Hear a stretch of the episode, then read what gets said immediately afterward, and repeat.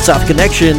It is Friday, and you know what that means. It's time for you know what that means. The AEW podcast, episode number forty-one. I am your co-host Jordan Duncan. With me, as always, is my co-host Andrew Riche. Andrew, is something wrong, man? Like you're not responding to my texts. You're just sending sad crying emojis. I don't. What's going on with you? Well, you know, I I I watch WrestleMania like all other fair weathered fans, and Okay. after the results of the of the it, it, it seemed to be going great, and then the news came out about Endeavor buying the World Wrestling Entertainment, and Vince McMahon is back in charge, and then they had like their worst Raw after Mania in history. Mhm. Other than that one when Shawn Michaels got power powerbombed by Sid um, back in 1995. But with a tear in my eye, I have to say that now that World Wrestling Entertainment is back in control with Vin- with with Vince McMahon officially, and he won't turn the reins over. No pun intended. I, I have Luther Reigns. with a tear in my eye, it, I think I think all hope is lost in professional wrestling. I I I have to retire from podcasting about professional wrestling because if WWE is going to go back to the way it was under Vince McMahon, because I said on the show, if Vince McMahon is back in charge of WWE, I will not watch it, Hmm. and I'm standing by it, and I just I, there's no more wrestling to watch anymore. Well, Andrew, let me let me give you three options to change your mind. Okay. Okay. Number one, it's a new day in New Japan. Sonata is the IWGP Heavyweight Champion. Things are working different there. Number two, Tatanka? yeah, close, close. Hyundai Sonata, I think. we're Alienating our Asian fans right away. Number two, Skye Blue is officially all elite. The sky is blue in AEW, Andrew. Not Iyo Sky? Yeah, no. And number three, you might say Vince is resistant to change. Well, how do you explain the mustache? oh yeah, that thing. He looked like he looked like the corpse of Robert Goulet. He looked like he looked like Gomez Addams come to life. The best one I Um, saw is, is he looks like he would tie you to the train tracks in an old timey movie. Well, I, Jordan, the truth is, if I really had to get back into wrestling, I was a huge TNA fan. So there's only one promotion I would watch, but it has to involve three people: Jeff Jarrett, Okay. Sting, Okay. and Samoa Joe. Wow. Have I got the promotion for you, friend? Wait, what do you think about TNA? Brian? What do you think about Brian Cage from Impact? You got you got a contender for me? Yeah, I do. Have you heard of All Elite Wrestling? What is this podcast about again? Uh, I, th- I thought it was basketball. All right, let's. All right, the, the wool's over everyone's eyes, of course. Um, I mean, God, it like- is episode 41, Dirk Nowitzki episode. It's the Dirk Nowitzki episode. Um, and we we feel almost as old as Dirk Nowitzki after watching that WrestleMania. You know, the truth is, the first night was fantastic. I love the main event tag match. Okay. I I don't feel bad for Cody Rhodes. I when the result happened where he got pinned, I kind of laughed. I was just like, of course he jobbed. Of course he jobbed the Roman Reigns. And a lot of people were super destitute about the Raw afterwards because they heard the rumors about Vince is back on this head headset and he's doing this and this and this and the Raw is terrible and he's got the influence again and nobody will watch this and what an opportunity for AEW to strike while the iron's hot. Like Jordan, I am so tired of that narrative. Like the truth with AEW is like, are their ratings going to bounce because of you know d- um, disenchanted at WWE fans? A little bit. Like we saw Yeah. that with Battle of the Belts and Rampage, but the thing is, like, I don't feel like there's going to be this huge swing in momentum where it's like, wow, all you know, all elite wrestling is beating them in the attendance and they're beating them in the ratings.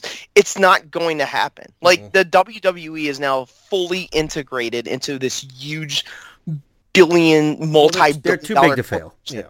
Correct. Like- Like, they did. They were successful. WrestleMania was successful for them because they look at the numbers. Well, yeah. I mean, like last week, everyone was like wringing their hands about like the horrible stuff like that, but they they made a billion, multi-billion dollar sale and had 150 or 16 people in attendance over the week.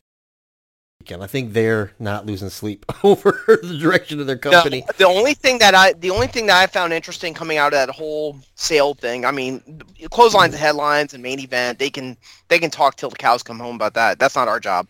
I want to talk about AEW. But the only thing that I found interesting is that Vince McMahon, in in essence, has a boss, Rahm Emanuel.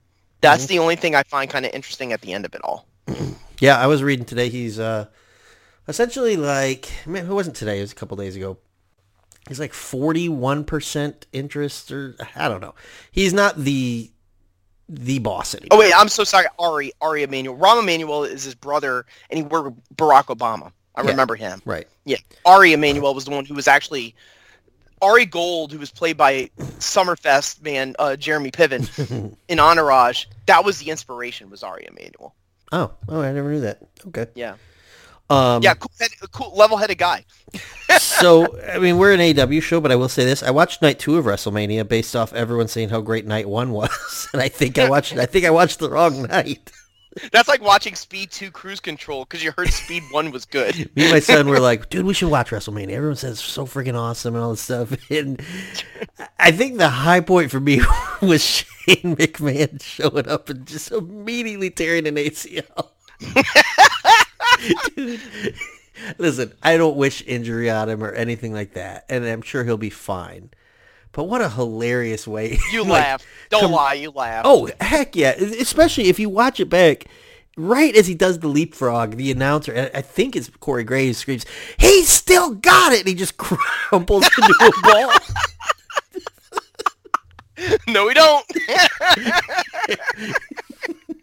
um, and I mean, listen, props to um the referee Jessica Carr and uh, and the and I guess the Miz too and uh, and Snoop Dogg. They basically just had to improvise the end of it. Yeah. I mean that that was not easy. I you think know, it was all scripted. I think Snoop is the one to end the the reign of Roman Reigns. I, think, I think he put he put vas like like Brandon like um Nakazawa would do. He put the Vaseline on the mat so that Shane could slip on it. So Roman can't hold him down. Well, don't feel bad for Shane. I mean, listen, this is a this is a man who's used to crashing and burning in big events for one night only and then leaving again. Right, right. Yeah, I feel more bad for Dante Martin, who on the same weekend had a Sid Vicious level looking injury. Horrible. Uh, the rumor is that the injury's not as bad as they thought. So people are like, how can that be possible? He broke his leg in half. Right he thought the same about Rey Fenix when he his arm got injured in that um yeah and he's that, he's back already so and he yeah he it was like it was like a really really bad bruise basically so That's so bizarre you know, man because i remember like... a michigan man Caris LeVert had this happen where it looked like he broke his leg in half yeah but it's out he just like bruised it you know it's weird the That's body's wild. weird it's so wild you know, like because if you watch it look it's like sid vicious from sold out uh, it was a from sin wcw sin the, it was the, a destroyer from a suspended rung of a ladder yeah. onto four tables. It was absolutely insane. You know, honestly, man, I watched some of that match. I didn't watch all of it. That spot was kind of dumb to begin with. Like, I get that they wanted to do a big crazy it's spot. It's needlessly dangerous. Well, it's needlessly yeah. dangerous, and even like the flow of the match. Like, if you watch it, Penta was the one who did it. He could have won the match, and instead he chose to do that move. like, so it's mm-hmm. kind of like one of those things where it's like, all right, that's cool, but it's not cool because the guy got hurt. But even then, it's like Okay, well, logically, why did he even do that? Why not just take the dub? But you know, that was um. I mean, we can talk a little bit about Super Card of Honor. Um, like that was probably my favorite part of it was the tag ladder match. I thought it was just absolutely insane. I thought yeah. the Kingdom looked great in it. Yep. The best, the best move I've seen in the last two weeks in AEW was this one. It was the Ring of Honor Super Card show with uh the Kingdom. Matt Taven. I don't know if this is in their repertoire. he does a top A and uh, like a uh, like he does a dive off the top rope, mm-hmm. no hands, and he freaking does a doomsday device on Darius Martin with uh, Mike Bennett had him propped on his shoulder. I was like, what the hell is that? That's insane. Um, El Hijo del Vikingo versus Komander was pretty good mm-hmm. to open the show. A little bit of a, I mean, definitely a spot fest. Sure. and then um, Claudio and Eddie Kingston was really good. It's kind of like the the weekend of bummer endings. Like you had Mark Briscoe uh, lose to Samoa Joe. A lot of people thought mm-hmm. he would beat him. We predicted that. Yeah. Uh, a lot of people thought Eddie might beat Claudio. so that was a bummer. And then, of course, over on the WWE side, since we're still AEW, Cody losing. A lot of people were upset about that. And that's been a lot of discussion for the last couple of weeks. But you know, kind of a weekend where the fans aren't going home happy on the either of the big big shows. You know. Yeah, I mean, sometimes you don't have happy endings. Sure. You know, and Sure. it's a bummer though when nothing has a happy ending. Even Impact didn't have an em- happy ending. I mean, Right. they had to watch Josh Alexander's kid cry tears of tears of sadness while he gave away his uh, world title belt. Right. But um, you know, the thing is, night one was the opposite. Night one was euphoric for WrestleMania. It's like, wow, Kevin Owens, Sami Zayn are going over. It's a fantastic match. Everything, everything good about pro wrestling and or everything good about WWE. Because I think what you had predicted was that WWE fans will come away really loving this show, Yeah. and that's pretty much true. They seem to Like, up, until, up until the finish of the main event.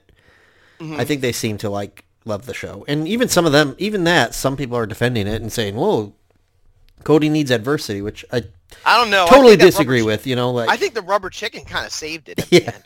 like honestly, man, like not to criticize the booking too much, but like the people who say he needs adversity and it's going to be even bigger when he wins. What's bigger than the main event of WrestleMania? Like, there's literally nothing bigger. In you have the one world. opportunity. I to sound like eight, Eminem and Eight Mile. Like you have one opportunity and you blew it. Yeah, You lost it. It's gone. Like, Yeah. can you get it back? Yeah, but like now it's going to be a little less. It's gonna it's gonna have a little less sauce on it. This isn't all Japan right. where you can just have the guy lose, lose, lose, lose, and then when it wins, it feels even better than it did had you done it earlier than that. It, that's that takes storytelling, and Right. I don't know if the stories are strong enough, and I don't know if the people in charge enough are it, the people in charge are patient enough. Well, it really does take a page out of New Japan's playbook. I, I mentioned Sonata is the new champion over there, and like this is not the first time he faced Okada. He had to take him on many, many times before he finally got. He's a big win. fantastic wrestler. Yeah. Yeah, and so it's like that's sort of a New Japan staple is that guys don't win on their first shot and they've got to overcome that adversity and stuff. But also New Japan is very much sports style presentation, whereas WWE they got to do a year of stories, and I just I don't know I. I I'm Yeah, not as optimistic as others that they're going to be able to tell a year's worth of interesting stories. Cover it up with pomp and circumstance. Their next big show is going to be in Puerto Rico. Yeah. They they want to put all this big stuff like you're like I think we talked before about how they're going to be going SummerSlam's going to Detroit. You'll probably go. You know, there'll be a million shows around it. You I'm know, booked. and and I'm, big. I'm, I'm booked. I'm fighting Roman Reigns. like they can take these PLEs or big events. Um, Lord knows what they're going to do when the streaming rights are expire expire in a few years in Peacock. I mean, if they want to go the ESPN Plus route like UFC does, who knows? I mean, I don't even want to go down that rabbit hole. Yeah, but it's um, a weird, it's a thing where my my instant reaction is like, oh, that would be a mistake. But I think that they've got a dedicated chunk of people that are loyal enough that will give them their money every time, no matter what. I think they can put the and genie that. back in the bottle. yeah, yeah. I mean, AEW like- has pretty like successful. A AEW's pay per view numbers are pretty decent. So like WWE's Yeah, got a bigger audience They than them. just under two hundred thousand every yeah, time. that's not bad. You know, if I had to guess Ring of Honor, probably around fifty thousand. Um, the number that he gave at a at a scrum was that there's about fifteen thousand Honor Club subscribers. Uh, ten of which are Steve Burner, Steve Willie Burner. the other five are Ben, ben Morse's. Yeah. there, five of which he forgot about, and the other five. Every single Steve- Ring of Honor Club membership is linked to Place to Be Nation's main event somehow. How many? How many of those accounts is are belong to Kerry Silken? yeah, right. Stephen Graham. I Um, mean, I don't, I don't have Honor Club. I- Have you watched the shows, the episodes? Um, not through Honor Club, but I've seen. Um, man, I, I just go to Twitter a lot because there's so much wrestling content. Twitter does great jobs of condensing the stuff you got to see. You know. Yeah. You see, the truth is with WWE, like I gave them my weekend. I gave them my weekend, and I said, okay, let's see what you got. NXT, meh. Like so, a couple cool things, but nothing to write home about. WrestleMania, great. The first day, awesome. Second day, meh. Gunther, God bless that. Yeah, man. he was on Like, night two, and that was that's Yeah. kind of why I was that like, got yeah, I, that like got the full it. money from Meltzer. So did the Usos versus Zayn and Owens. Um, so I mean, a lot of like a lot of praise for those matches. There's some matches in AEW over the last two weeks we could talk about too that got a lot of that got some high marks. But anyways, like I gave him my weekend. I watched it, and you know, I think you've echoed this too. Is it, it's sometimes I feel like it's just not for me. Like it's not, it's not the product that is what so- it it doesn't mirror what I want in professional wrestling. Uh, and not maybe it makes me sound like a mark, but all it did, Jordan, when I watched WrestleMania and and and not really watched AEW or any AEW product at all, it just made me miss AEW even more.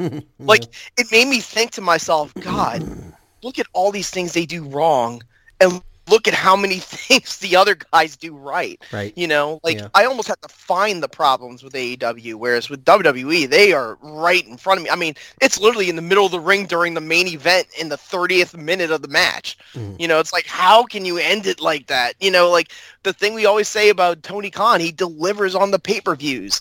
Like, this did not deliver. I'm sorry, it did not deliver. Right. Not me. I, I think since we're in the age of the network and Peacock, there's less uproar because you didn't spend sixty bucks.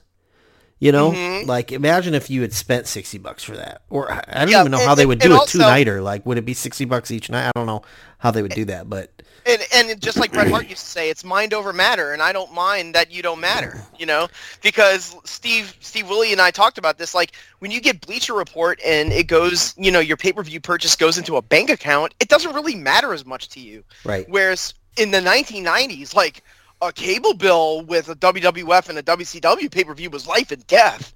like you had to explain that to your parents, you know. Like whereas for now, like the disposable income is just kind of like it, it's interchangeable. Like you can kind of explain why you talked yourself into this and be like, ah, whatever.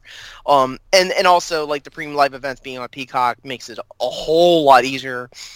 If they change that over the years, we'll see. I mean, consumer trends i mean we we've seen this before with other products. Like consumer trends can be changed very very quickly. I saw a really interesting article about movie theaters and also episodic um, releases of like like the fact that people still care when shows are not binged that they go out week on a weekly basis like the last of us Mhm. and succession Mhm. and yellowstone you don't see Netflix is Netflix is finally copying that a little bit. Where with their shows they bit. drop like four at a time instead of a whole season.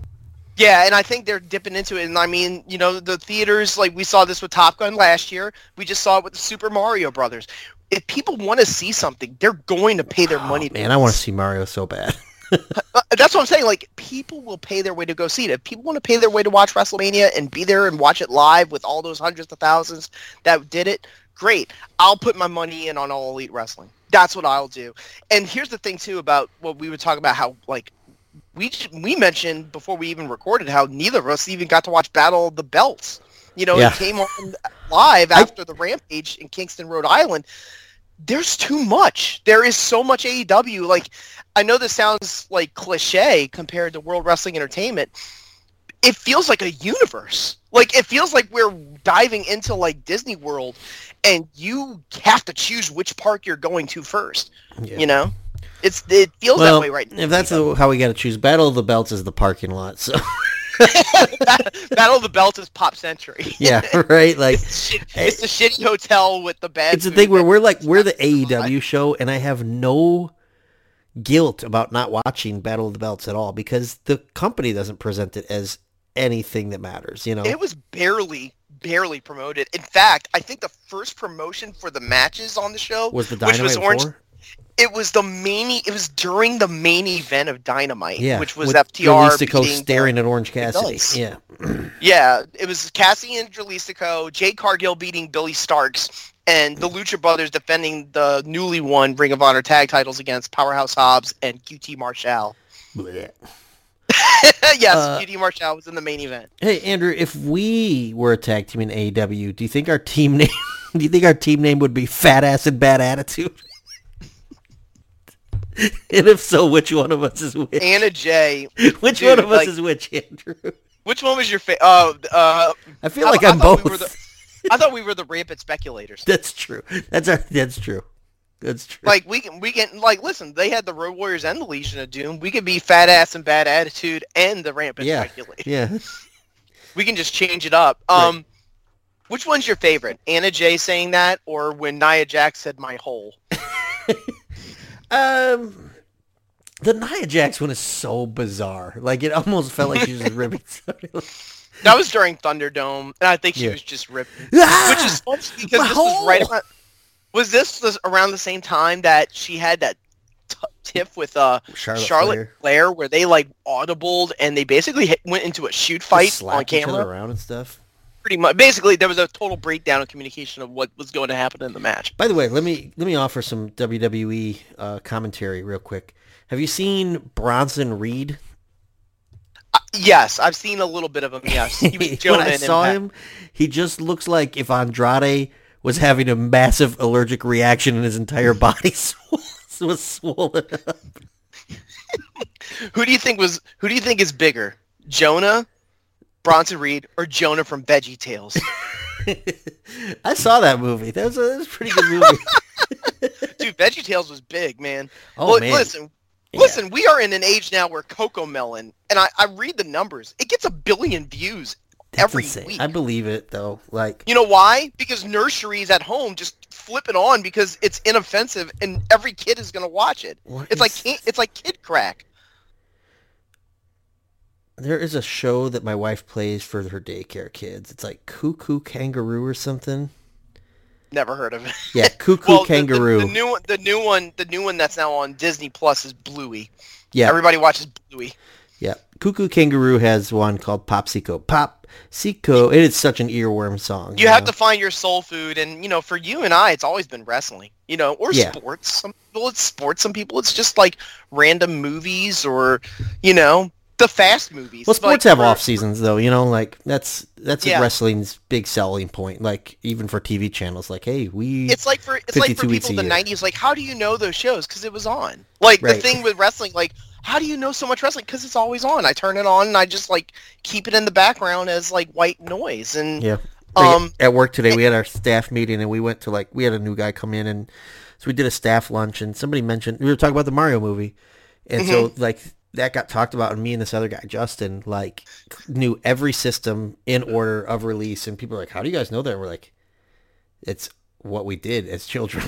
like we yeah, played it's- every it- game. It's it's just what you know. Like so when we go through our trivia and we know all these WrestleManias and we know all these different matches and main events, it's not like we're not having a trivia contest. It's just it's just in the inventory. It's just stuck there. The thing with AEW is like I know that when they were teasing the announcement, the big announcement that Tony Khan had, um, which by the way, I mean we'll get to what it was. I thought the announcement actually kind of delivered, and I was actually legitimately surprised by it. I thought it was gonna be a video game. I really thought that's Yeah. what it was gonna be. I thought it was gonna be. I thought it was gonna have something to do with streaming. Yeah, Um, but that too. like, I feel like they're at a point where their inventory is building up to a point where they they can probably get away with this. You know, in fact, I think akin to the announcement, which is that get this one, freaking All Out will be Labor Day weekend in Chicago. Mhm. There will be a major event the weekend before called All in London in Wembley Stadium. Can I just offer a critique?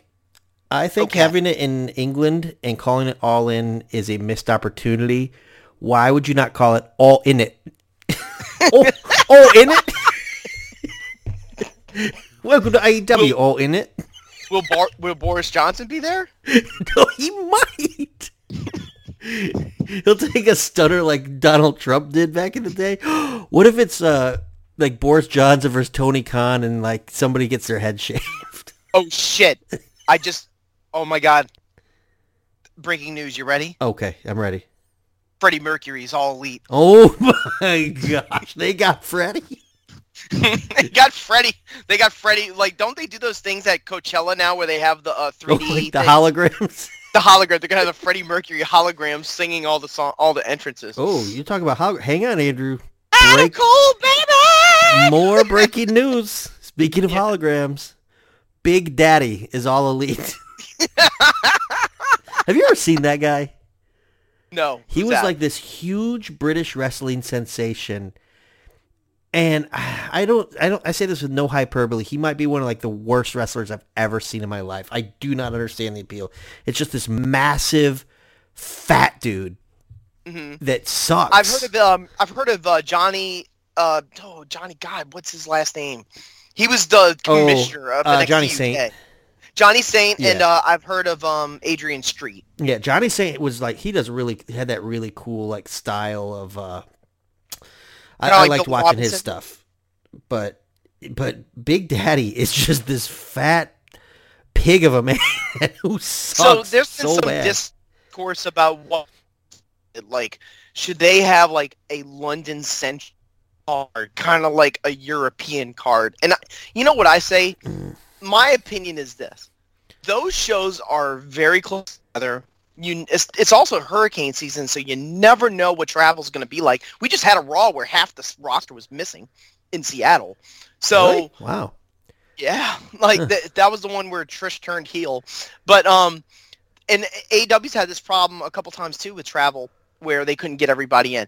So why don't you just do this? Why don't you have a- really good roster do exclusive and build up sh- build it up during your episodic stuff and blow off half of it on all in and blow off the other half on all out that would be my idea but Hmm. i don't know if that's going to fill up that's i don't know if that's going to sell 50,000 seats at Wembley Stadium if you only bring half the roster there. So was it you or, or did I read it somewhere else? Was it you that said this to me that it doesn't sound like All In's actually going to be a pay-per-view? I I had mentioned it, but it also seems to be like the like it, it seems to be tongue in cheek because they never actually said it. And Anthony Bowens, in a response, did confirm that All Out is happening in the United in Chicago. no, no, but is All In a pay-per-view? They did not say so. Okay. If I have to make a guess, it will be on HBO Max, akin to like when Elton John was uh, had his concert on Disney Plus. Gotcha. and when the Weeknd had his concert on HBO and Chris Rock just had a live stand up on Netflix. They might do that one time only. And for international viewers, it'll be for also it'll be on Bleacher if you want to buy it, uh, if you don't have HBO Max.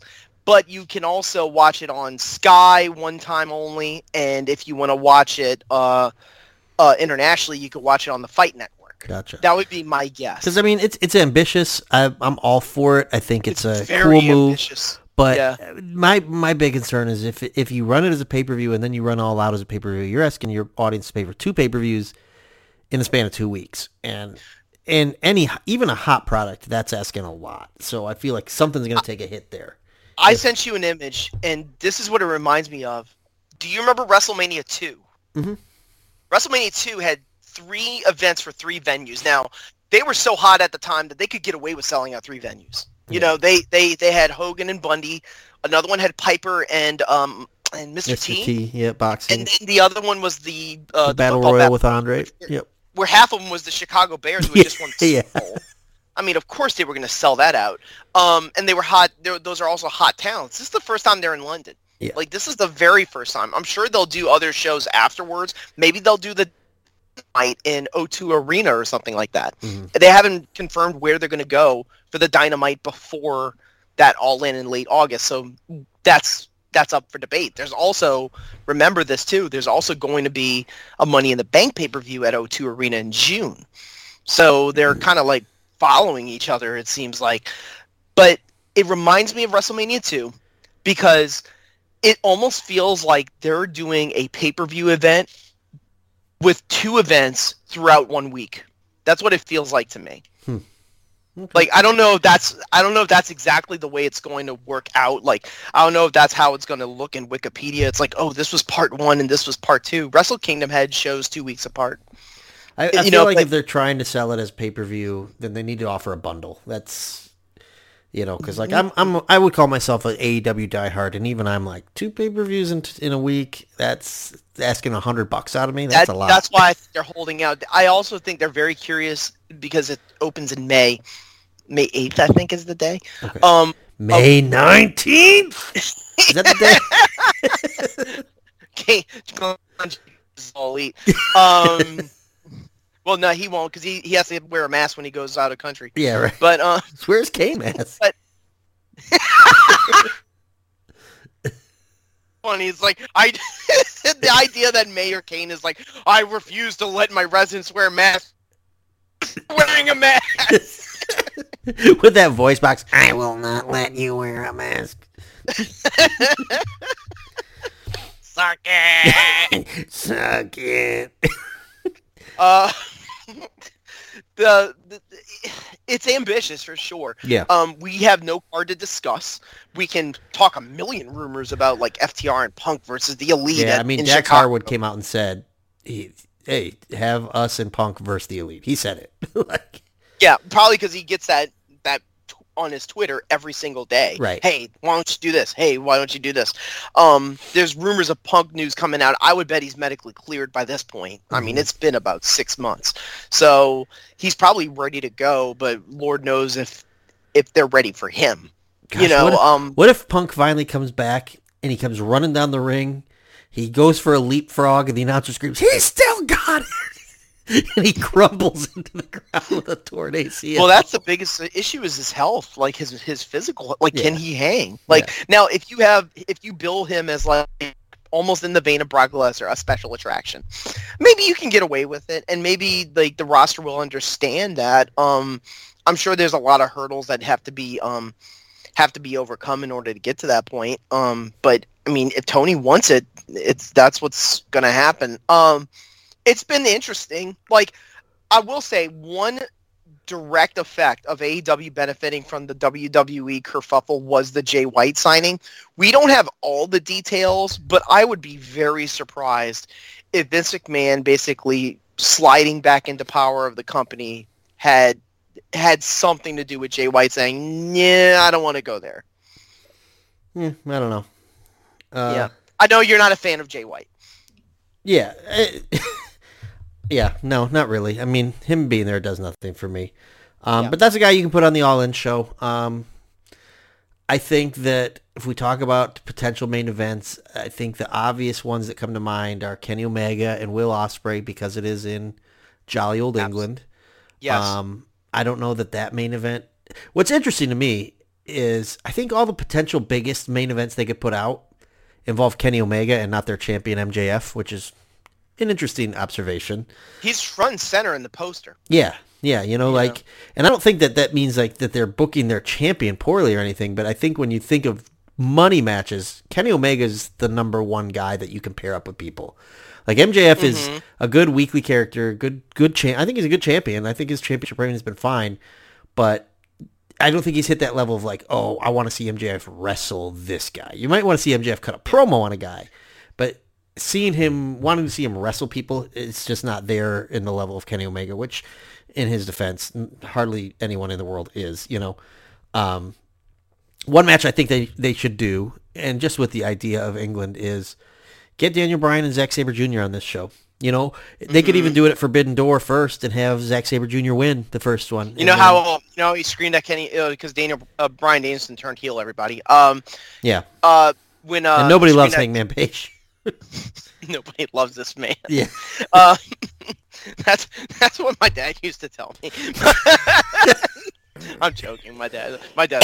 But um, Bryan Danielson was yelling at Kenny Omega. You are everything that's wrong with professional wrestling. I would love Bryan Danielson to be in All in London, beating the crap out of Zack Sabre. You are everything that's right with professional wrestling. you are the Bryan Danielson Award winner from the Wrestling Observer newsletter. Do you think it's fair that Bryan Danielson can win the Bryan Danielson Award? I mean, yeah, that's kind of messed up, right? I saw that and I didn't even think about it. Yeah.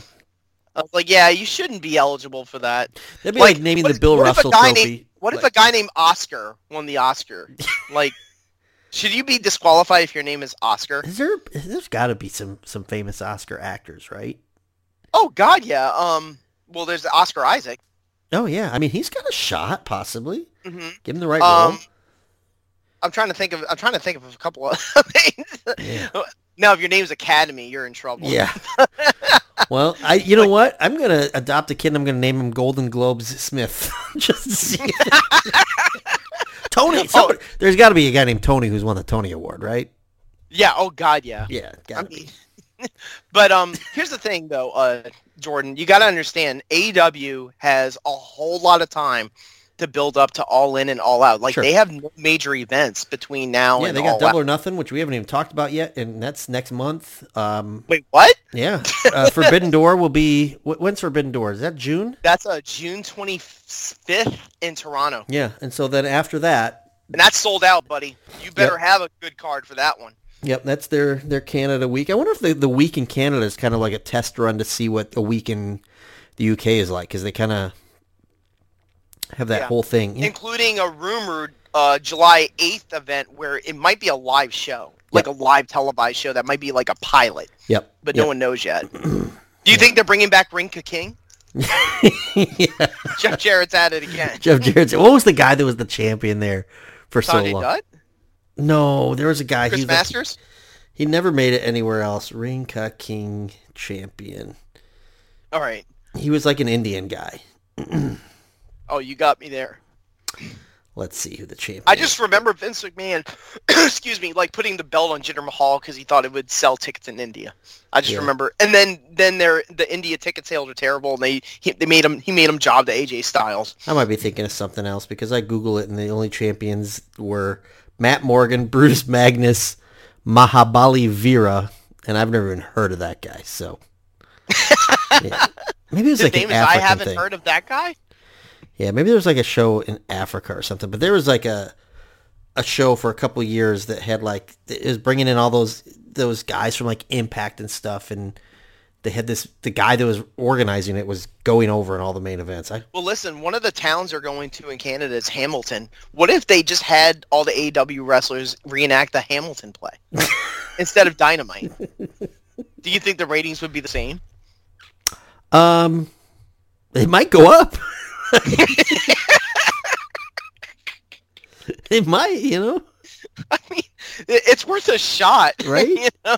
Like we've seen some wonky uh, uh, results lately. Like we saw the, the no contest where we didn't get the Juice Robinson Ricky Starks match because they had Yeah. the Jay White thing. Yeah, I was actually okay with it because when we went into that dynamite, we are like, God, this is like six or seven men. How are they going to fit this? Well, one of them was a schmoz. It was Yep. a red herring. So, Yep. like, I actually didn't mind that as much. Uh, there was a DQ finish uh, involving somebody else, um, uh, the best friends and uh, Malakai Black and Brody King on Rampage.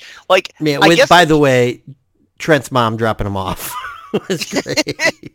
so, so yeah. I mean, clearly they didn't get the keys to the ambulance. yeah, Uh, but um, yeah, like we're we're seeing kind of different finishes. We're seeing people get different chances. Like Komander, he's the, he was back on TV wrestling Sammy Guevara. I actually liked the the Guevara promo. By yeah. the way, What did you think of the Komander Guevara match? I thought it was good. I thought his match with Vikingo at Yeah, I thought it got a little excessive. Like, Mhm. you know, a lot of the the troll criticisms are like, "Oh, this is just acrobats and gymnastics and stuff." Like, I kind of felt that because he did that jumping 450 springboard like four times in one match. Yeah, I mean, it, it. Well, not only that, he needs time to get ready for it. The thing with Vikingo, Yeah, I think I didn't love it. special- The thing with Vikingo, he doesn't need a lot of time to get ready for whatever movie he's doing next. Whereas with Komander, it's almost like um, trapeze. Like you're almost like oh, like you can almost hear the crowd getting ready for the big spot. And his spots are awesome. You know when he pulls them off. But Guevara is just so. He's so crisp Mhm. you know, the character work is just I've always been a critic of like Sammy Guevara as a heel anyway. Yeah. But I thought his promo where he basically I don't want to say went into business for himself because I don't think it was a shoot. I think he was I think it was scripted. But he kind of basically called a shot and said like I've been here, AW's my life, like I I deserve a chance to be the champion. Like I thought I thought it was really good. In fact, the All Access show that aired right after was very Guevara centric, where he mm-hmm. was like crying because Danielson had um, complimented him uh, after the two out of three falls match, which we had already talked about on on a past show, which was phenomenal. You know, so it, it was kind of cool to see Guevara sort of like bear all because they're pushing the four pillar guys so that they can look big or get a push going into what has to be a title match against MJF at Double or Nothing. Yeah, I, I thought was what was interesting is Guevara's promo was a pretty white meat babyface promo, Mhm. but it was smartly done because if he cut a heel promo in Long Island where they're going to treat him like a heel, it was like eh. So he cuts a babyface promo to get a heel reaction. I thought it was smart. That that Long Island dynamic with MJF is really interesting. Um, there's very few guys. It's like Did, Bret Hart. did you like his um? Did you like his uh, Pennies from Heaven? Act segment? Yeah. Dude, I did. I, I I thought the the Jungle Boy stuff at the end, like I get why you have to do something like that. I thought that part was a little cheesy. So much of the the pull apart was cheesy. Um, but man, the guy can sing legitimately well. Like, Yeah. a legit performer. There, I think there's footage of him in an, in, an, in the a cappella group of his high school. Wow. Like, okay. I, I remember that. He also did that. I, I don't know if we ever talked about it in depth. It was during Daly's Place, but that thing, Jericho was really entertaining. Mhm. I know some people looked at it and said, God, that's so stupid. That's not professional wrestling. And it's like, no, but it's fun. Right. Like, Exactly. what else are you going to watch during freaking quarantine? You know? People getting set on fire looking like demons? Like, I'd rather watch people singing and dancing with to a line. To a- Exactly. uh, I uh, thought it was good, man. Yeah. I forget the name of the song that they sang, but um, but MJF was the crooning was cool. The one where he was like going all J.K. Simmons and Whiplash on the Trump on the on the guy for going too early. that was, Yeah, that me laugh like he's a dick. Um, but yeah, the Jungle Boy insertion. You see these like interstitial things where the other pillar people are watching the others' matches. They're staring at the sign. I know people roll their eyes at that because they have WrestleMania fatigue of like staring at the sign, but I'm fine with it because if it gives this notion of like, oh, this is where they're headed, it alludes to a big match, like it it makes that match feel more important, makes the event feel more important. So Yeah. I don't really have a problem with Well, you know where I'm actually in favor of it too is something that I think AEW really suffers in is having those staring moments at the sign and stuff like that. They might feel cheesy in the moment, but when you do the video package, they're perfect fillers. You know, like and WWE Yes. does video packages well. AEW does like nothing with video package. And I don't think they need to like hold our hand like WWE does and remind us of what happened three minutes ago. But if you're on a pay-per-view, it doesn't hurt to have a one minute like story recap, so to speak. You know, They've gotten better at it, but what they do now is they do these very quick flash type of Yeah. teases. Yeah. You know, where it's like it's like almost instant replay stuff and then they show the, the graphic of whatever match is going to be coming up later that night and then they have the match. Right. You know, so it's almost like an ADHD version of it. Yeah, If that makes yeah. It's well, it's. I've always viewed Dynamite as WCW Nitro meets ECW Hardcore TV, and if you view it from that lens, it it makes sense because ECW Hardcore TV would have those quick cuts. Yes. Um, but yeah, um, yeah, a lot of stuff going on, and like we don't really have a format tonight, so we're just kind of jumping all over the place. We didn't even discuss that FTR. We don't have to change our theme song on our podcast, Andrew. No, I think I don't think they're leaving AEW now. yeah, no. Um, I did like the Guns' new 50 Cent entrance. That yeah, was the really music and the, the the the way they did it, like with the circling around them, was really cool and yeah, very cool. I don't know if that's a one time thing or what. I love those little small touches. That that might be a shout out to Mike Mansury, the new producer. Mm-hmm. Like the Dalton Castle thing where it spins around. Like there's certain ticks that you see with certain people where you're like, oh, they get what that character is about. Yep. You know, and uh, and it's really cool, and it feels like with the guns that they really worked hard on that, and, and it really came out nicely. And I thought the match came out pretty nice. Yeah. I even think the it was idea cool. about the disqualification that if they don't win the titles, that they have to leave. Right. Right. Well, I think it's a match that people genuinely did not know the finish to, and a lot of the credit goes to Dax basically working the internet, you know, Mm-hmm. as best he could. But even like that, when you factor in that the the, the guns get a new entrance that night, it's kind of like, Mm-hmm. oh, well, they're not going to lose the title if they're getting a new entrance. You know what I mean? Like, so even Right. the timing of when they do that, I thought was pretty smart.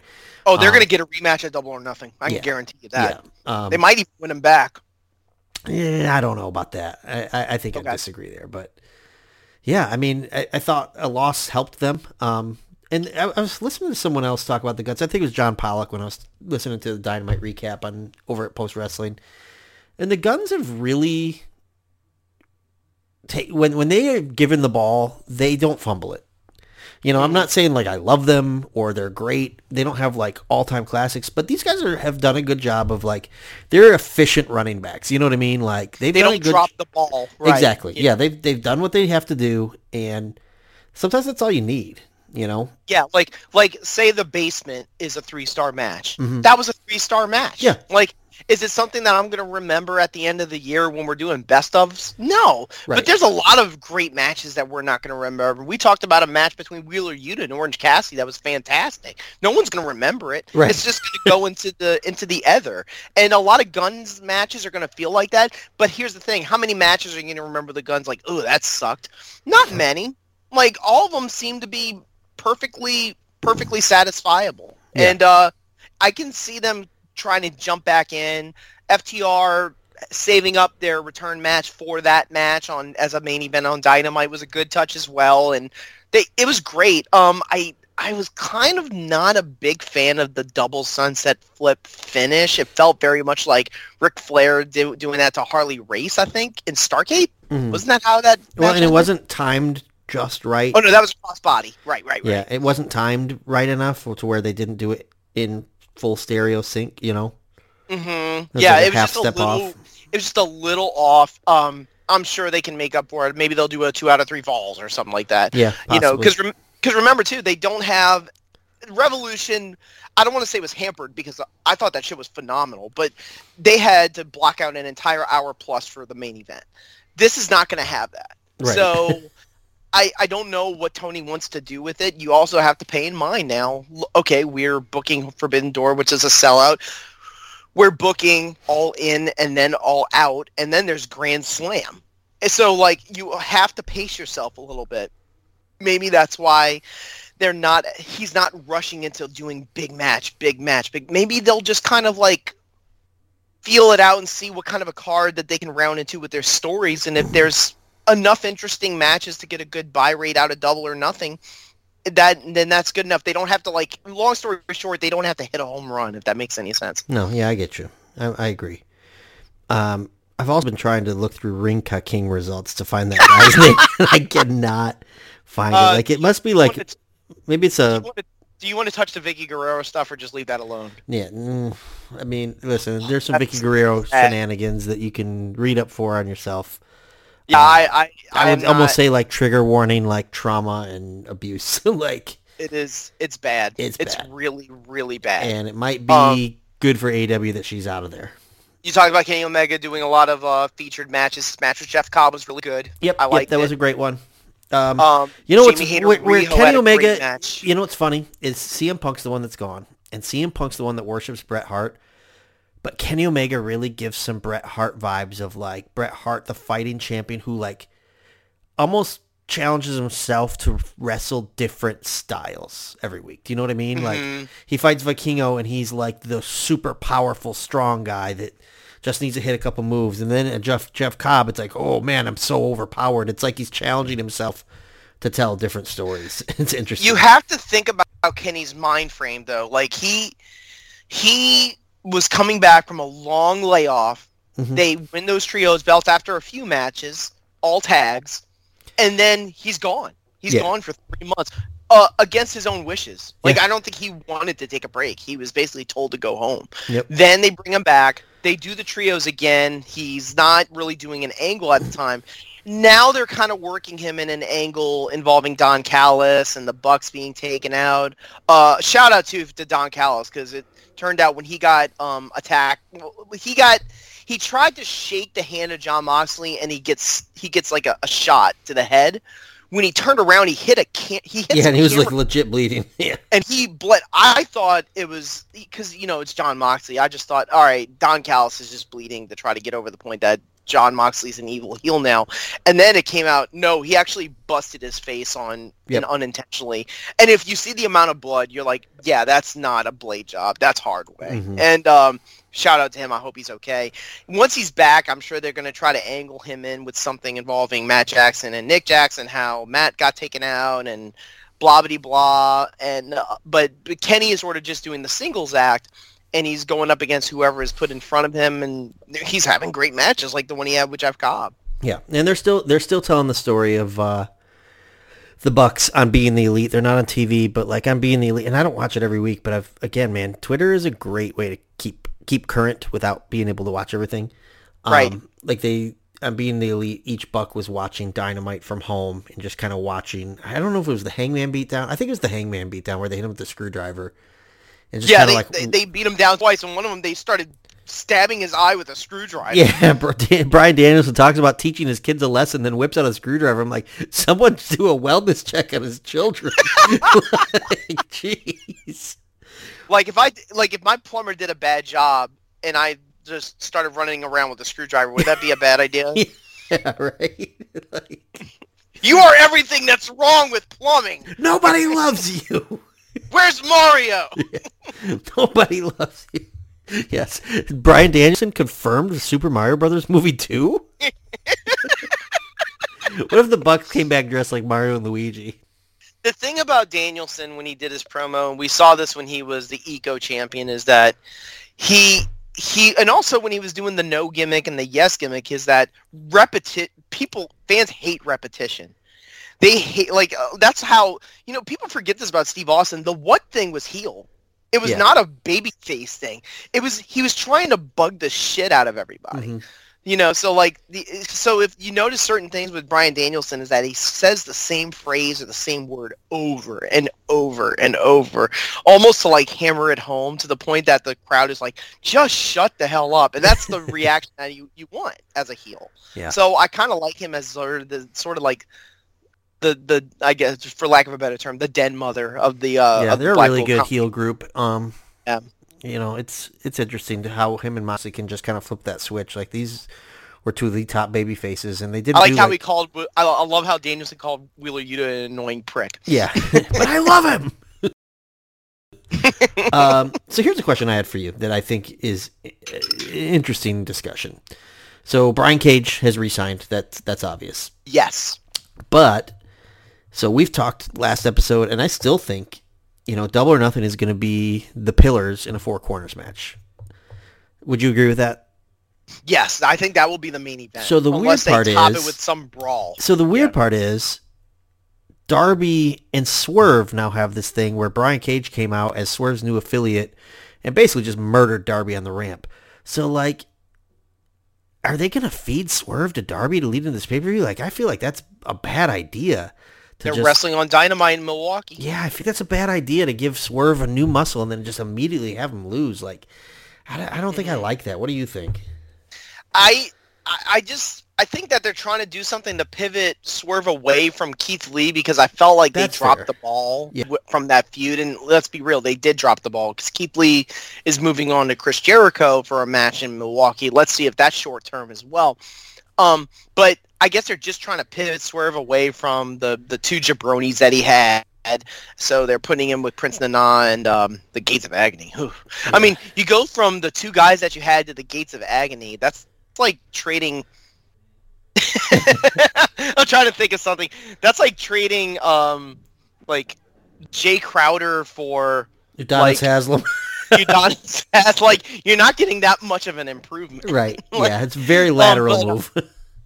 Pretty much, like it, it's, but it's like, but I understand the point. You need to, you want something to freshen up. I thought Swerve was going to announce that he was dropping a rap out. Yeah, but Like, my concern is my that. concern is they're trying to freshen him up, but they immediately feed, program with Darby, and you can't have Darby lose to him if Darby's going to main event in your pay per view. So like, does Swerve get freshened up and immediately lose? That feels Not only that that, short sighted to me. Darby eats a Hurricane F5 from Brian Cage on the ramp. I mean, he gets air on this thing. Yeah, Like I was like, good lord. Um, so I would actually rather that Darby just wrestle Cage. yeah, You know, yeah, Swerve same. just lurks in the shadows. You know, same. And maybe maybe that's the program coming out of Double or Nothing because I, I don't, MJF's going to retain the title. I think we agree there, but maybe Mhm. maybe Swerve takes Darby out of the title match. Like May- in mid in the match, you know, like it maybe feels like with Orange. It feels like with Orange, like because that's the other guy who's sort of like a hot. Because here's the thing too: a lot of them are heels. A lot of the top guys are are heels. Mhm. You know, in the in the company when it comes to the men. So the only one who's a champion other than FTR, who's a face, is Orange Cassidy. He's Yeah. like a fighting champion, and he's having great matches. He's gonna have one with Buddy Matthews on the Dark Dynamite, but he's kind of feuding with the the House of Black. Yeah. that's what it seems like to be. Yeah. Um, my super hot take, and I mean, we've still got a lot of year left, but we're into April. If he keeps this pace up, I think you have to consider Orange Cassidy for like Wrestle of Year nominations, not just AEW, like across the board. Dude is on fire. Like he does I think not he have should bad wrestle. matches. I think he should get a rematch against uh, Ospreay at Forbidden Door. Okay, that'd be cool. Yeah, that was a That good would, match and then last time. and then Dave Ospreay for the Kenny Omega match in in London. so I think we're gonna get You know. FTR against the Aussie Open because Aussie Open did they win the IWGP titles? I Um, think I think they they, did. they they did in the past. They don't. I think have they just in- won them again. I, Oh, I didn't know that. yeah, let me. Let me Well, they literally did just take a break and they just said, "Okay, top guys back in." right. no, no, no, no. uh, I think Aussie Open won them again. Is what I was saying. Okay. Yeah. Got. Oh yeah, yeah, yeah. I thought you meant FTR. Yeah, no, I think Um, Aussie Open are the champs right Oh now. Oh yeah, yeah. I can I can see that. I can see that. They just had a big show in J- for New Japan called Sakura Genesis. Yep. Quick Um, Google. so- They did. They, they they won it April eighth, so like five days ago. Yeah. Gotcha, gotcha. So- But uh, and then there's you can always throw out that rumor about Mercedes Moné. I don't think it's gonna happen. Yeah. um, but and but you all can in, always it might. it out there. I mean, all That's in. the is- thing. Like they could do a lot of stuff. You know, like if Gato wants to do it, they'll make it happen. You know. Yeah. Um. I think If- All In they is a very intentional name because All In the original show was not an AEW centric show. Like it was It everybody was coming Ring of together. Honor's people. Yeah. It was Ring of everybody Honor's coming together from all different groups. And I think that's intentional to show like, hey, we might be bringing everybody together to make the, a big, massive mega show. I don't know. Are you gonna be on this show? I'm sorry, you cut out. What'd you say? Are you saying Nick Gage is gonna be on this show? I'm just saying, I don't think they got Domino's over in the UK, pal. do they do they like pizza in, in Great Britain? I don't know. I don't know. Are they known for their pizza? Nick Gage, they told Nick Gage they had blood pudding over there, and he booked a flight immediately without being told what it was. yeah, like they, maybe they'll throw some GCW talent. Maybe they'll throw some of those NXT UK throwaways because there was a lot of people that weren't retained. You know, so you you never know. You know, like um, it, it- they could do a lot of things with that show um that are that will be different from the Chicago one. I just see I just see this as like I know this sounds cliche again, but this I think this is going to be their WrestleMania. I think this is going to be their one where they're like we are we have arrived. Like they want that big money shot of all the people in Wembley Stadium. Right. Well, And and I, I, SummerSlam 92 is near and dear to my heart. I love that show. And that was on purpose. They, he could have done that show in the arena in the stadium where um Sahi Khan's soccer club Fulham plays and they didn't do it. um, I forget what I was going to say. Uh, there is a, another big name rumored uh, to be linked to AEW right now that I think we talk about all in. Uh, Kota Ibushi kind of dropped in an interview, "Hey, I'd really like to work for All Elite Wrestling." Mm-hmm. So, I mean, it just feels like a lot of stuff's coming together. It's not quite the level of, you know, when we started this podcast with Punk and, and Danielson. I don't think it's quite that level, but, Yeah. you know, very few things are going to be. That was that was so strange. It, I- don't think a situation like that will ever happen again. Right. So what happened was like they were going back to live fans. They the fan, the wrestlers were just they just wanted to get out of that bubble of where they were, and the Punk and Danielson signing news dropped almost at exactly the same time. right. Yeah. I, I, I don't think anything's going to rival that, but I do In- feel in- like, in NBA speak, it was two Woj bombs after another. right, right. Yeah. I, I do think that a lot of stuff's kind of going their way again, which Mm-hmm. is nice. So, I don't think it has to do with WrestleMania or building trust because people are losing trust in WWE. I think that's all a giant red herring. I, I never believe that. I always think that's just fan think of like, oh yeah, we're uh we we think WWE's losing steam. I've never bought into that. I think what it just is is that you know football's over, college basketball's over. yep. Um, uh, uh, the television seasons of like broadcast are kind of going through Winding down. Yeah. Yeah, you got summer viewing on streaming sites and everything, which is kind of like it's all been broken up now. So there's like event television all the time.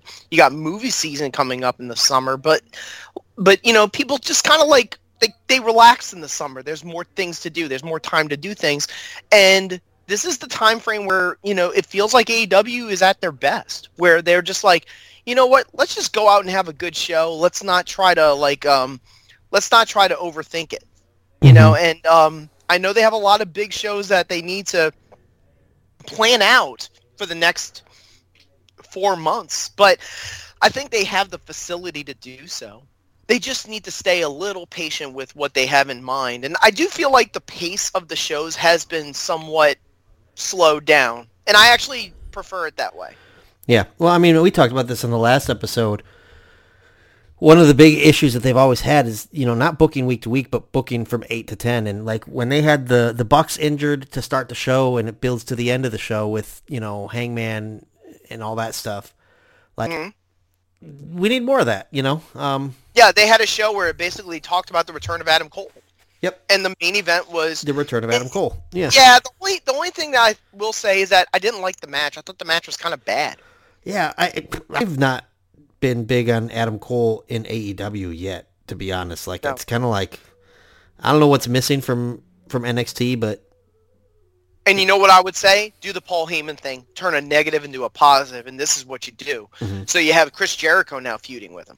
Yeah. Um, so this this Keith Lee thing is just a side gig to distract Jericho until he's ready to you know feud with Adam Cole, so they can have a match at Double or Nothing. Right. What I would say is like, you know, Jericho has should have the the the narrative he needs to push as the bad guy is I know what they're saying. They're saying is that oh, you celebrated on top of a downtrodden Daniel Garcia, who's my guy, and I'm not going to let you do that. I think this is a better idea because I'm always right. but this, th- just listen out. So my idea is like, I respect you, Adam Cole. You're one of the best performers. You came back from a serious injury, but you need to appreciate me just because I respect you doesn't mean I appreciate you. You should appreciate me as Chris Jericho for being the pioneer of AEW and all these things that I've done, uh, because you haven't accomplished the things that I've accomplished. Mm-hmm. That's where they really need to go with that. Yeah. Uh, side note: Can you hear my son rapping in the background, or is that just me? No, that that, that has to. be. I believe I am taping. Was, I thought that was Max Caster trying to yeah. tell the Matt Menard and Angelo Parker to leave him alone. Yeah, he's he his bedroom is in our basement, and uh, I believe I'm taping directly above him, and he is having a full on concert right now. Might be rapping you, the entrance to the to the Gunn Club. uh, what two things about that one with uh, the acclaimed? I was disappointed with Caster's rap. He definitely left some in the chamber. Yeah, maybe be, maybe because Tony told him to. Um, the other one, I didn't really care for the whole like quick like temptation swerve thing involving the Jericho appreciation. Yeah, so they come out with um uh, they come out and they cut a promo, and in the promo he's basically like, "We're never teaming with you guys," and then at Rampage they team with them and get jumped. It's like what? It was like it's so, out of order. So there's a there's a new internet wrestling. Uh, let me ask you this: mm-hmm. Is this a new wrestling community like term, geek? They come out looking like a geek. A lot of people said that about Cody Rhodes, like, "Oh, mm. he looks like a geek." I've never heard that before. I mean, I've been called it many times. But... like the idea is basically like a cuckold. Like, yeah. wow, you just let these people like team up with you, and then they turn on you immediately, like Sting and Flair, and that's yeah, what the yeah, acclaim kind of a sting to get stinged, um, and like to go to WWE thing. Apparently, Cody so, get, cut a so promo where he's like, the word I heard all the time about Cody Rhodes with Brock Lesnar was, oh, he looks like a geek. Yeah, I I'm mean, because like, apparently in his promo last night, he basically came out and was like, oh shucks, y'all beat me. it was the worst day of my life. You know, like he, he didn't seem mad. He just seemed like, well, golly. That's the know? John. That's called the John Cena treatment. Right. Exactly. So. Like, oh, I guess I lost. No big deal. Yeah. Like, no, it's supposed to be a big deal. Like, like if Jungle Boy, Sammy Guevara, and Darby Allin do not win the championship, even if it's predetermined and we know it's going to happen, they should be devastated. Right. Like that. It shouldn't matter to them that they didn't win it. Right. You know. Right. It builds character. Yeah, I agree. Um, you got to have adversity, Andrew. You can't win on your first shot. Could you imagine if in 1998 Eric Bischoff had Hogan versus Goldberg booked for Nitro, and he said, "Well, we can't have Goldberg win the first time he gets." Well, if Hulk shot. Hogan said so, Hulk Hogan almost made Sting job to him at Hogan, Hogan probably pitched that idea. Hey, brother, we can't just have him, him go over right away. We got to have him build some adversity, brother. The story that Jer- always told is that it was Hogan who pitched the title, dropping the title to Goldberg. My opinion is that he dropped the title to Goldberg because he saw w- WWF coming along and he wanted mm. Goldberg to take the blame for the ratings going down. I have another opinion. So, okay, my opinion is, and, and this isn't my opinion. I read this from somewhere else. That was a massive, massive show because that was the the I almost said Georgia the Tokyo Dome, Dome the, the Georgia Dome, and it sold out like fast before they announced mm-hmm. that match. And so Hogan came and said, "Hey, brother, what if I fight Goldberg?" So he could take credit for drawing that house, even though the tickets are already Mm. sold. Which sounds like a very Hogan thing, doesn't it? and so Oh, does your theory. Honestly, both both theories sound the very ma- Hulk dude. Hogan. When it comes to politicking, he's the master. Oh, he yeah. always was. Yeah, Like, like, he always was. Let me ask you this about Wembley, and we could get off of that for good for this show. What do you think the max is for the turnout? um, I have a number. I think it depends on their ticket prices. I think they need to go cheaper than like WWE will charge up the butt. You know, Mhm. um, I think they could do between fifty and sixty. I, that's what I think. Mine's more team. I'll say 45. Yeah, I, I read online that they say if they can, they believe forty thousand is if they can get forty thousand tickets, they are overwhelmingly happy with that. That's what I I have read. And they better sell a lot of beer. Yeah. You have to treat this like a college football game. Yep. I Yep. mean, you better have all the beer in the world Right. because they're going to be ready. But you got to figure too, like, yes, it's London, but I mean, Europe's not. I mean, it's small. Like the United States is this massive piece of land compared to Europe. Like, you might get people coming in and traveling from all across the UK. You might get people coming in um, from other parts of Europe because it's you know less travel than to go stateside for a big show. Like, so they might get a bigger turnout for that first show than if they like came over and then did Wembley later. Like to do Wembley for the first show might be the might be the right call. Like Toronto, that's not the first time they were there. They were there in um, September or October of 2022. Right. and the turnout was good. It wasn't amazing, but they were able. And then they went back to Winnipeg like not too long ago. So there's clearly like a Canadian like connection. Like they like there are AW fans in Canada. I was very surprised at how quickly the Forbidden Door tickets sold out in, for Scotiabank Arena in Toronto. But I would have to assume that because of how quickly they sold for Chicago, there's this built-in fe- fever of like, oh yeah, this is a big show. You got to get this ticket. Right. Well, You know? that's like why I said I think Europe matters. Like, yes, UK, but let's say, let's say I'm a, a fan of all elite wrestling and I'm in Germany. Well, like going to All Out in Chicago, that's a long trip. That's expensive. But going Mm-hmm. to All In in London, I think it's like a two-hour flight from Germany. Like that's something that you can do, you know. So I think Yes. that they, they don't just look at England; they look at Europe as as a potential target And base here. and we're not vain enough to realize how reactionary these promotions are.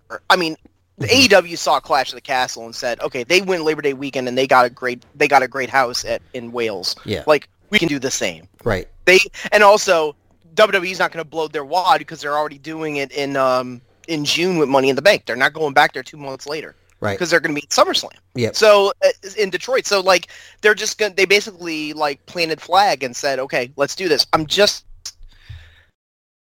Wembley. uh, Well, I mean, everyone's heard that fabled number about SummerSlam 1992, 80,000. Whether it's a real number or not doesn't matter. That place was packed. Man. when you look at it, it was packed. I think that just to just to infuriate like the the fan base that no matter what AEW does, they're gonna hate it. Just to infuriate them, they should just announce 110,000 people in attendance. just go full lie with it. Be like 110,000 people are here tonight. No, here's what they should do. They should take the all-in attendance and the all-out attendance and As one show. as one show. We have like, so carry the two, eight, 20, the eighty-seven thousand. but here's the truth. Let, let's be real here. How many of those fans that are going to be in Wembley are the same fans in Chicago?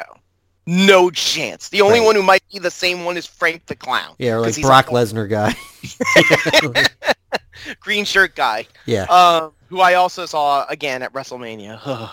if there's one tradition, I'm always going to see green shirt girl guy and green shirt guy guy. Yeah. I wonder whatever happened to some of the ECW people, like uh, Hawaiian shirt guy and Rob Faith, Zombie. Remember Faith Yeah. No More guy? Yes, yeah, they all uh, they were fun. I remember when they took King of the Ring '95 hostage. That was hilarious. I watched That was the most TikTok- entertaining part of the show. I watched a TikTok today. It was a clip I had never seen. It was from an ECW show, and they were doing a 10 bell salute for Rick Rude, and someone in the crowd like booed or something, and the Dudley boys were going nuts on them. And Paul Heyman grabs a microphone, he pulls out his wallet, and he counts out 200 bucks. He goes, "Here, here's twice your money. Get the f out!" And they like the crowd starts chanting and all this stuff. And all I could think is, I'll, imagine those ECW wrestlers seeing Paul Heyman with two hundred dollars and saying he does have some money. And you know what's sad? Rick Rude somewhere up there was thinking, that's the way I wanted to go out. Yeah. Beating the shit out of fans and making Right. fun of them. right. It's what Rick would have wanted. Bubba Ray says as he pulls the guy into a coma. Um, yeah, I mean, the, when it comes to like the other shows, like I know we haven't talked too much about like the the episodic product, even though there's a million shows going on. But like, Yeah. like Julia Hart and Jay finishing Rampage, I thought was a good touch because it's Yeah. Rampage. Match was not great. I like Julia Hart's entrance though. I thought that was cool. Like with The house the way she stands wins. on the ropes and stuff. She mastered that on Dark. Yeah, it's pretty cool. Pretty cool. Yeah. Um, RJ City is now just doing regular interviews. Yep, um, I like it. He's funny. he is funny. And then um, the other ones that I saw that were kind of fun. Um, Hook got two matches against Ethan Page. I thought the one on Rampage was a little better than the one on Dynamite, which was kind of rushed, and it had the Matt Hardy turn where he officially joined Hook, which everyone saw coming. Yeah, and so did um oh, I can never remember if it's Quen or Marquay. It's um, it's um, it's Isiah Kassidy. Isiah Kassidy, yeah. Mhm. Yeah, he Quen he was he was with Hardy and Hook. So Yes. So, and then we got that whole gimmick still going on with the um the Outcast. So they're you know they're feuding with um Hayter and Hayter and. Riho I was not bad. Not a bad match. No, that was a very good match. I, they had a good one like right before the first Battle of the Belts, which was Riho versus Britt Baker Mhm. back in like early, in the beginning of 2022. When I remember Hayter before her push happened, she had a match against Riho where Riho beat her. And I, but I thought to myself, man, Jamie Hayter's really good Yeah. you know and sometimes you see those like those those sort of like those people sort of that's why i watch dark and dark elevation like ring of honor has kind of been able to step in and bring in some really interesting people for their episodes like blake christian and ar fox and even Zack Sabre Jr popped up one day on it but I always like watching Dark because you just don't know. Like, there's always that those one or two male or female performers where you're like, that one's got something. That one might have a future. Right, right. Like even Harley Cameron. Like Harley Cameron is eye candy for QTV, Mhm. but at least she, I saw her on Dark. Like at least at least it's good to let watch them get a start, and it's fun to watch them grow into something like what Jamie Hayter's become. Jamie Hayter, you talk about a hero's welcome. Oh yeah. Watch what happens when she goes to London for that show. Yeah, like I- I've been seeing people fantasy book all these guys, and even us tonight. We're talking about Will Ospreay and Zack Sabre Jr. Like just Mm-hmm. looking on their own roster, you you put Jamie Hayter, you put Pac, and you put Saraya on the show. There you go. You know, like pretty much. I mean, you put all of them on that show. Like you know what I would like do? a no brainer. I would have Jamie Hayter wrestle Saraya and her entire family. Yeah. It will be a fight against their family I think it's their family. and Pa- Pac, Pac, Pac with the Hummer. yeah, Pac, Pac hasn't been back yet. Yeah, Um, he's yep. Well, Jamie Hayter just had some visa issues, so I don't know if Pac like I don't know what his deal is. no, it's it's really strange. Um, uh, Jon Moxley and uh, Claudio Castagnoli are going to wrestle Brandon Cutler and Michael Nakazawa. How do you think that's going to go? Bro, I don't know if I've ever been as hyped for just a brutal squash as I am for this one. I feel like this is gonna be really fun. Is this going to be like Umaga and Colin Delaney? Yeah, I, like that's legit what I'm picturing. like, I, like maybe not as explosive, but just like as brutal. You know what I mean?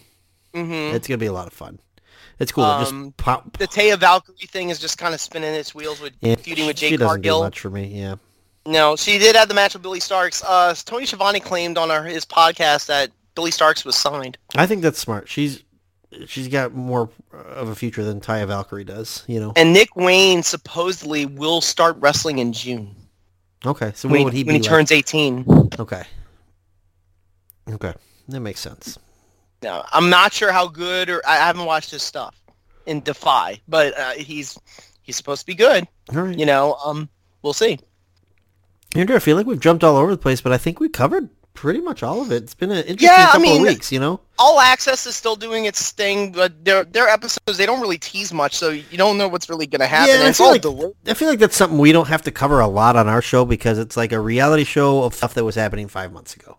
No, You I know, mean there's so- some Zapruder there's some Zapruder moments where you look at it and you're like, oh look at that guy, he didn't shake his hand or something. Yeah, like right, that. exactly, right. So, But what they're, I can tell you this: they're in the timeline where they're ge- getting ready for full gear. That's where they're at right Yep. now. So they're between Grand Slam and full gear. it's right now. interesting that Adam Cole just came back, and in the first episode, he thought he was going to be cleared to go for full gear. So you see how different the timeline actually ended up being for the guy. Yeah, and you know what's sad? He's getting in the car. He's in the car getting ready for it, and he's like, "I'm ready for this meeting. Where if I don't, if it doesn't go my way, it could be really bad." Well, it obviously it didn't yeah, go his way. yeah, and his doctor's like, absolutely not. Pretty much, you know. I mean, So- that must have been a really, really bad pair of concussions that he received when he Yep, did that. So, agree. I mean, it's great that he's back. What, where they're going with it, the Adam Cole run, I would have to imagine he'll probably um wrestle a couple more JAS people. Mhm. Um, you know, I, I was kind of guessing he would wrestle Kyle O'Reilly, but that hasn't happened yet. I don't know. Kyle O'Reilly's even been cleared. I, I think Um, they're going to build. To, I think they're going to have a program with him and MJF. I don't. I don't know that he's the one that takes the title off of him, but I think that they could. I think they see Adam Cole as big enough to headline a show as a babyface. Absolutely. Yeah. Like, I mean, he is he's a huge star. He is Yeah. absolutely. And I mean, the He injury just gives him that that natural babyface thing. You know, you plant him with a stiff DDT, and he lays there lifeless. I mean, Bryan Danielson's shown that you can take real life injuries and milk them for all they're worth in match. You know. Right. I mean, they can go a lot of different directions, and also uh, BCC. You know, you could do that too. Um, I here. This is why I'm not sure if the Four Corners one will be the main event. I can see Elite versus BCC being the main event. Well, that's if uh, if uh, which one of the Bucks? Matt Jackson yeah, gets if he's cleared. back. Yeah, he's basically trying to rehab it on his own. Yeah. Which is dangerous. Like that could backfire on you really bad. We saw that with CM Punk where Yep. he tried to hurry back up from a broken foot and then he overcompensated and he messed up his uh his uh tricep. You know, so it, you know, the only other things that happened um, they they did make some announcements of new shows. Like we talked about some of the ones that they're where they're going to Canada. We talked obviously about London, um, Colorado Springs on uh, on June seventh, and then Washington D.C. Here's the one that's interesting. This is June fourteenth. It's in the Capital One Arena. That's the one where the Wizards play. That's the one where they had the first ever Dynamite with fifteen thousand people. Mm. So I'm not sure why they're doing that one instead of the smaller one that they usually do, but they're kind of they're they're they're trying to hit up the big arenas more in the summer than they usually do. Interesting. Yeah. Okay. Question time. Yeah. All right, let's get some questions in. All right, Andrew, I already mentioned our possible tag tag team name, but would what would you rather have, a fat ass or a bad attitude? I already have a bad attitude. I already have a fat ass, so Perfect match. Um, you know, a fat ass is easier to get. yeah. A bad attitude takes a long time to build up. It's a there's a lot of storytelling that goes into having a bad attitude. Yeah, it's true. You're not just born with it. You know, it's like animals. They're they're born to love. They're taught to hate. Yeah, if you have a bad attitude, less people like you. if you have I mean- a fat ass, everybody listen. Listen, look at Rikishi. He was beloved. I saw an old No Mercy from of the Rikishi dance Mhm. on social media. That's actually really good. Like like the the like the the the image is actually really good of like the dance. Like the graphics. Oh, you mean the video game? Yeah. Okay. Yeah, it really stands up. Yeah. You know. hmm By the way, Fight Forever, nothing yet. They're Yeah. kind of delaying still. Fight forever. Release date never. Yeah. Jeez. Well, I, I saw mean, somebody online. It said, uh, I, I've been a person who's waited for games before, and their release date is December 31st of this year, which is just video game code for we don't know when this is coming out. They always put it December 31st if they don't have a clue. Um, Okay. So that's a bummer, you know.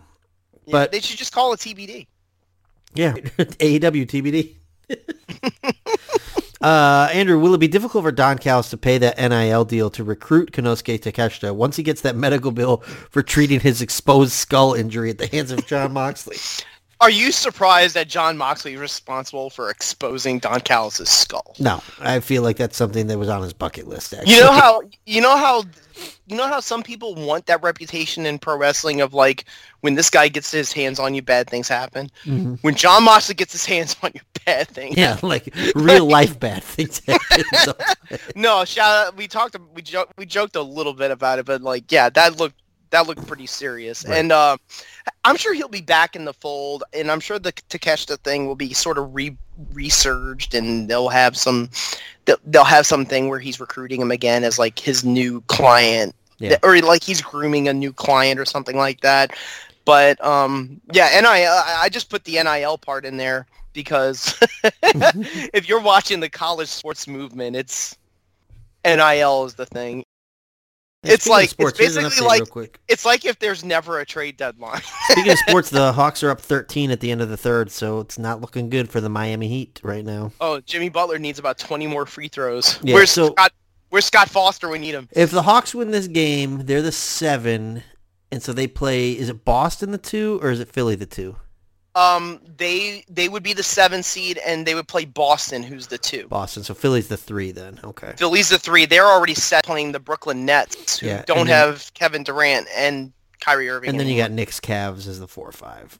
Yeah, that actually will be. An, I mean, the four and five is always an interesting thing. The the one on the west side is uh, the Suns yeah, and the Clippers, Clippers, Suns. Yeah. and then the the one that I think you're looking forward to, and I think Todd Weber's looking forward to, the Warriors and the Kings. Yeah. Let's go. That's gonna be a lot of scoring right there. Listen, as a as a fan of Todd Weber, I'm so thankful that the Kings did not get the Lakers. I felt like that could have been traumatic uh, for Kings fans, especially if they went down like 2-0 to start. You know, like Okay, whose punches looked faker? Um, professional wrestlers or Rudy Gobert's? gosh, Rudy Gobert sucks, dude. Didn't it hit him in the chest? yeah, and he, if you read body language, his teammates hate him. Like they don't Oh. like him. I, I, I also love the one where it's like, okay, let, let me just say this. So supposedly Rudy Gobert swung at him, and he the, the justification that his agent sent to Janowski is basically in Shams is like, well, he called him a bitch. I'm like, oh my god, if MJF was his teammate, MJF would be dead. right, exactly. MJF would have been thrown into a river Right. after all the stuff he would have said. Uh, I mean, hey, since we're talking about the NBA, Andrew, the NBA play-in tournament begins, you know, as we're recording. Uh, and then the playoffs. Do you prefer best of seven series or knockout rounds in professional wrestling? I actually like best of seven. I like the idea of like you have to prove I yourself. think seven can be a bit long. I think five might be the sweet spot. Best of Mhm. fives, like they have the- knockout. I don't like knockout tournaments. I still have PTSD from Ricky Steamboat not getting Randy Savage in WrestleMania 4 because yeah, got. Greg Valentine. And he, let me say this too: the reason why I didn't bring up round robins in this question is we saw that in Starrcade '89 and it fucking sucked. round I mean, that's what the G1 is every year. So round robins. So. I hate round robin. Like I, you lose and you should be done. Like if you're going to be in a tournament like that. But uh, gotcha. I mean, single elimination's fine. I, I guess you know. Give me an old battle royal. For me, it all depends on who's in there. Like, I might not want to see these guys wrestle five times. What if we had a round robin battle royal where if you're eliminated, you can go back in because you have to be eliminated as time? by another person. that would be a that would be like it's not even the reverse battle royal because isn't the reverse battle royal supposed to be like if you get in the ring Yeah. you're eliminated? Yeah. Round robin battle royals, you win once you've eliminated all 19 other A guys. best of seven. you elim- oh, specifically battle- have to do it. What if we had a best of seven battle? it would be the longest battle royal. It would it would beat George Hackenschmidt versus Ed Strangler Lewis as the longest match of all time. Tony, we know you're listening. Please, this is a joke. This is a joke idea. do not do a best of seven battle royal in London. They will riot. So we've got the card set. It's one match. All right. Uh, and Johnny Sane is gonna win. Go over. uh, hey, Andrew, is it low-hanging fruit if the next turn in the QTV angle is that all of them are being financed by Aaron Solo's girlfriend, who is the WWE resident tea sipper, Bayley? Eh. I mean, do you like Aaron Solo getting kind of character work on the QTV stuff? I don't care. I, I just, I just tune it out. Like, Uh, it, it's oh yeah, it's dumb stuff. There was Yeah. only one funny part. There was one funny part. Um, Harley Cameron starts laugh. You know how they do the thing where they do the really bad joke and Yeah. everybody laughs at Yeah. it. There was one where Harley Cameron starts laughing and Aaron Solo immediately like puts uh, um, does breath spray in her, her mouth. that made me laugh. But yeah, the the jokes are terrible. We haven't seen Wardlow. I guess they're just kind of like keeping him underneath so that they can unleash him to get revenge on Hobbs, even though Hobbs is wrestling people like Silas Young on this dynamite and stuff. But maybe they're getting ready for double or nothing and trying to keep it keep that angle fresh. Gotcha. But um like Harley Cameron's breath. But um the Bayley thing kind of popped up because there were rumors that she might be unhappy. Mm. Um, but she's back on Raw, so um, you know what are you gonna do? Gotcha. It's hard to turn down money, man. Yeah, I agree. Um, someone offered me to do a WWE podcast, I'd. I don't know. Never mind. Andrew, hey, someone speculated that John Cena sandbagged Austin Theory, which is wrestling terms. They're going through the motions. Which AEW wrestler could have a really good match against an actual sandbag? Darby Allin. Darby was my first choice. Orange Cassidy's my second choice. Like a sand, like it would be like imagine Spider-Man and Sandman like in those panels. Like who would who would actually be able to just like run around somebody and have a great match? Like Right. that would be. That's what I'm envisioning. Yeah, but let me ask you this: You saw night two. That was John. No, wait a minute. Night, John Cena's Austin Theory's nine night one, so you may not have seen it. A lot of people think Cena basically phoned it in. Yeah, I read that it was not very good. No, it was the worst part of that whole of that first night. That's You know, it was like it just just didn't give. The only thing about Cena that disappointed me with that one is that he's sort of known for giving his best effort, and he absolutely did not give his best effort. Yeah. Like that was the sad part. His hair is not giving its best effort anymore. well, the back of it is. Yeah, it's, it's, it's, it's like Kevin Durant levels at this point. now, now his his bank account is getting a lot of max effort right, right, now. right. by the Uh, end, by the time we're done talking on this show, he's probably going to be running the DC universe. Right. Andrew, uh, who do, what do you expect to happen first? Vince McMahon finally leaving the wrestling business or Donald Trump going to prison?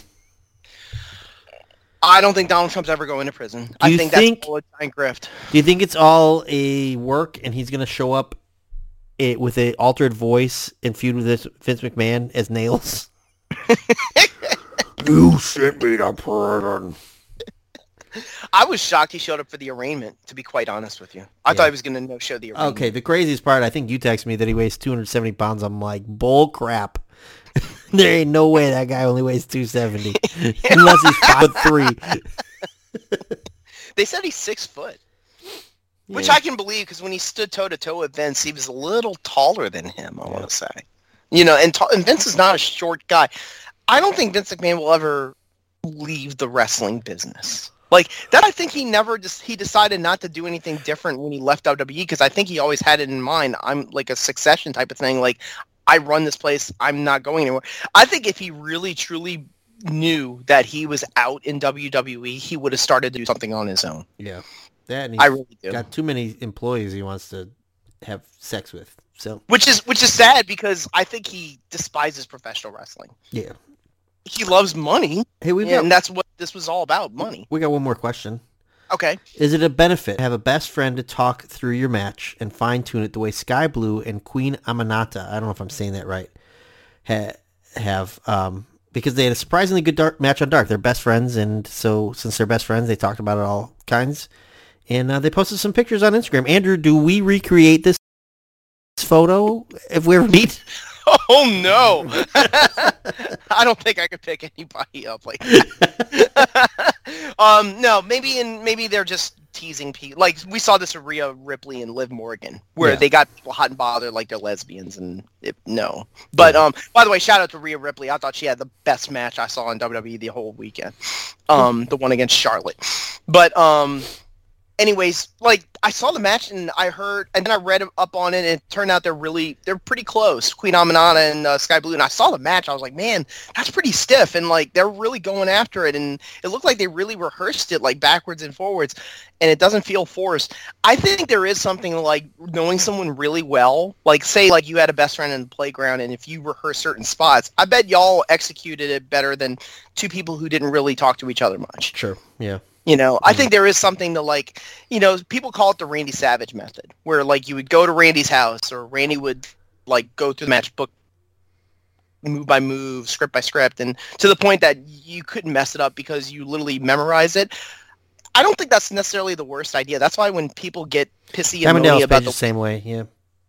That's why when people get pissy and moan about the high spot type of things, like, God, why do they spend so much time memorizing spots? I'm like, that's no different than 1987 Right. like this is how wrestling was. The only difference was there was more time to fill with rest holds and you know doing like sports entertainment stuff. You- Whereas now they want to fill it with moves. That's Have you noticed that like older guys seem more grumpy than ever? Like old guys in wrestling are just grumpy turds now. I think I think it's vanity. I think they just don't like the fact that they're not in the spotlight anymore. Yeah, I, you know I think I why. Mercedes? Mo- you know why Mercedes Moné is really happy? She's on top. Yeah, That's why. You know why CM Punk was really really happy for a while in AEW? He was on top. yeah, Like everybody's happy on top. Like, let me say this about AJ Styles. He had a quote where he said, "If the top guy's doing well, we're all doing well." He said no. yeah. Right. Answer the way that Vince McMahon said that CNBC interview where he looked like Gomez Addams. Um, yes and no. Like, I think some people are happy that the company's doing well, but at the end of the day, they're probably looking at this saying, "Fuck, I wish I was in that spot." Yeah. You know. Uh, hey, I'm going to give you one question that's not on the list. Um, Dark Sure. Side of the Ring. Do you ever watch Dark Side of the Ring? Absolutely, I love it. Okay, season four episodes will include uh, Bam Bam Bigelow, Mike Awesome, Magnum TA, Chris Candido and Tammy, uh, Abdullah the Butcher, the Sandman, Marty Jannetty. Who is on your Dark Side of the Ring bucket list episode that hasn't already been done? That hasn't already been done, so I I, I know most of the topics they've already hit on. So, g- you give me one, and I'll uh, while I think about it. Okay. Um. Oh man, I didn't think of one before I asked you. Um, I mean, those are some good They ones. already did one about. They did already did one about George Zahorian. That was the one I really didn't know much about. yeah, the the Zahorian trial stuff. The best one was Snuka. Snuka was the best one. Mm-hmm. I would say. I, I, I do not want to watch the Chris Candido and Tammy one. I think that one will be a That's gonna be depressing. I think that'll Especially be a real the fact bummer. that Tammy Sytch basically killed somebody with her car. yeah, I think that was it. gonna have Darby Allin? Is that who she hit? Is that too much? So Darby Allin, Darby Allin got run over by a car in New York City, and did it JR's like, purpose. "Yeah, I, I need to tell people that Darby Allin got run over by a damn car." and I'm like, "Is he making that up?" And then they showed his back. I'm like, "No, he actually got run over by a car." Freaking Darby, what a psycho! um, But um, hmm, that's a really good question. Um, I feel like Black, uh, I got it. Black Saturday. Black Saturday. Okay. No, Georgia Championship Wrestling got bought by Vince McMahon, Yeah. and they were threatening to kill him. yeah. Uh, That was the story where Vince McMahon would go to the interview round saying, "All of them wanted me thrown in a river." That Yeah. was that was because of Black Saturday. That's a good answer. That's a good answer. Okay. So, all right, I think that's about it. Um, if you are listening, please feel free to like, subscribe, download. I don't know what you're supposed to do with these podcasts.